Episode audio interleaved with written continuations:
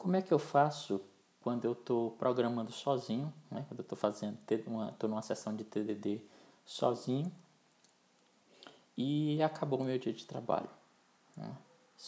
Eu, eu, o que é que eu devo fazer? Eu, essa e outras, e outras dicas eu peguei no livro lá do, do Kent Beck. Né?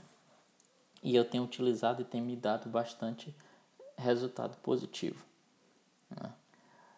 É, eu, eu primeiro, eu deixo, eu, eu, na minha lista lá de, de testes, eu pego, mesmo depois de ter terminado um, eu pego o próximo né, e implemento ele mal e porcamente.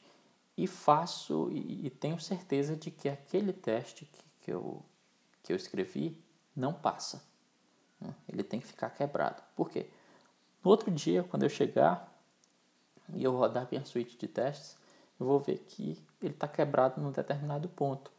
E aí minha mente automaticamente volta para aquele ponto onde eu estava quando eu deixei o teste. Né? Eu não vou ter que perder tempo tendo que escolher ou me lembrar de qual era o item da lista que, que eu ia executar, nem tenho que é, fazer um esforço tremendo para retornar meu mindset para o lugar onde ele estava na sessão anterior.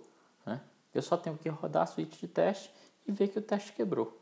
Uma vez que ele quebrou, eu sei exatamente por onde é que eu tenho que começar, né? Onde é que meu trabalho, por onde é que meu trabalho tem que ser continuado, ok?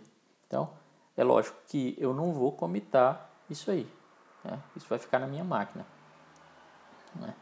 Mas isso me ajuda tremendamente a retornar minha cabeça, minha mente, meu mindset para o lugar onde eu estava quando eu parei a sessão, no expediente anterior, ok?